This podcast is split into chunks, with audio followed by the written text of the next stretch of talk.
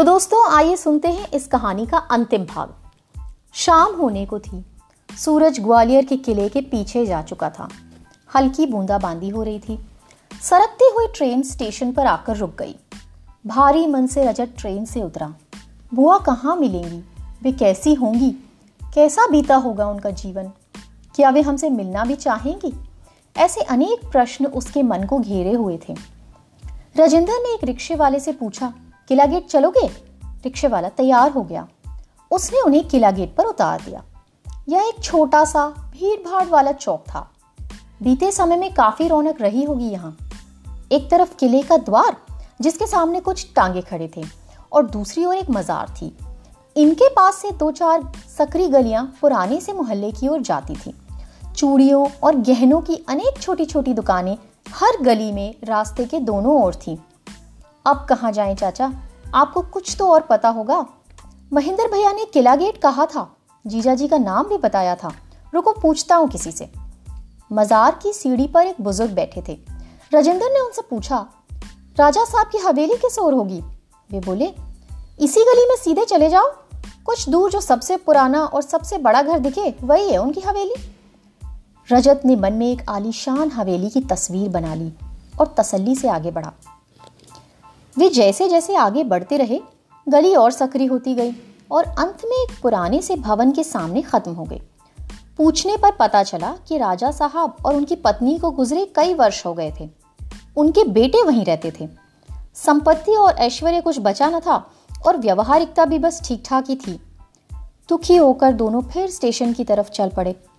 Train आने में अभी थोड़ा समय था, सो वे टिकट लेकर स्टेशन के एक बेंच पर बैठ गए। उनके साथ दो और लोग उसी बेंच पर बैठे थे। भाई साहेब की बड़ी कृपा हुई। मेरे बेटे की पढ़ाई का पूरा खर्चा उठा लिया उन्होंने। वे मदद ना करती तो उसकी पढ़ाई छूट जाती। एक ने कहा, भाई साहब तो सबको अपना समझती हैं। उनके कारण कई गरीबों का भला हुआ है। दोनों बड़ी देर तक किसी बाई साहेब की बातें करते रहे। अब रजत से रहा ना गया। ये बाई साहेब कौन है भाई? आपकी बातों से तो ये कोई जानी मानी हस्ती लगती है? लगता है ग्वालियर के नहीं हो, नहीं तो बाई साहेब को नहीं जानते? यह सुनते ही रजत के मन में एक आखिरी उम्मीद जागी। अरे बताया तो कि राजा साहब की पत्नी को गुजरे वर्षों हो गए हैं। ये हमारी बाई साहब नहीं होंगी। ट्रेन छूट जाएगी रजत।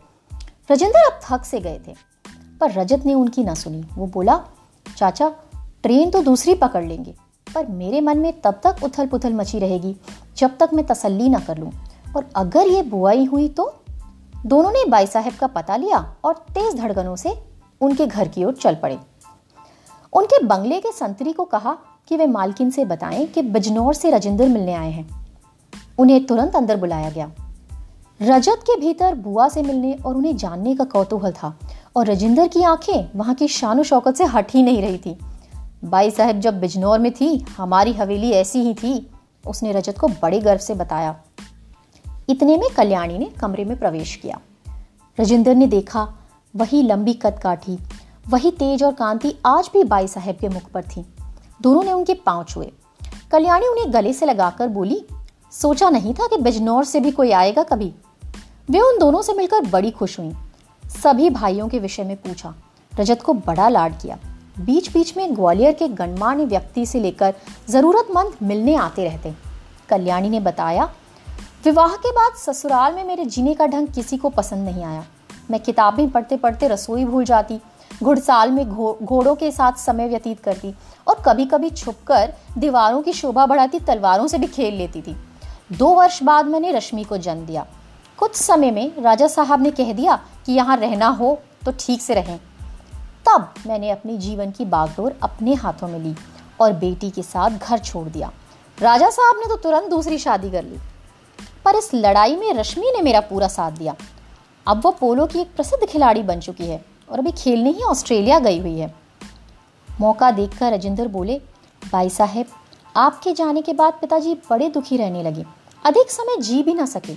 आपके लिए यह बक्सा छोड़ गए हैं। कल्याणी ने पत्र पढ़ा। उसमें लिखा था, यदि हर पिता श्रीमंत होलकर होते तो हर बेटी अहिल्याबाई बन पाती।